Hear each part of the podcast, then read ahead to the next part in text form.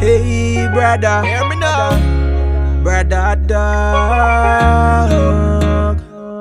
Know me, understand. But let's listen to the co- podcast and hear from some of our guests about about what sargassum is to them. Sargassum to me, something to look at. something that I can see from space. It's an amazingly diverse and really important and unique habitat. providing a hunting ground for those big fish.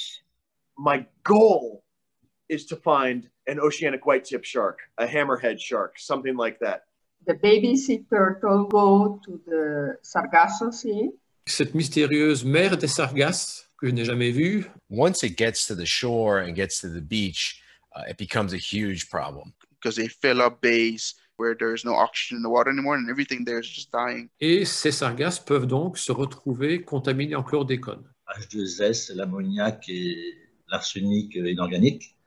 Et ces produits sont toxiques pour ceux qui sont dans les zones d'impact. For resort properties, obviously, besides the image impact, the guest experience impact, the smell, um, there's the cost. And it's a sign of disrupted ocean ecosystem. Telling us, I've been proliferating because of you. Now do something about it.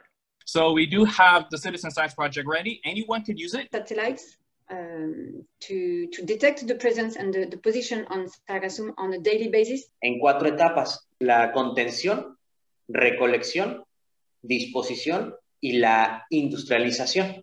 Todos nuestros productos son hechos 100% de sargazo Le côté inifuge ou le côté résistance à l'eau naturelle. hein, je parle naturel.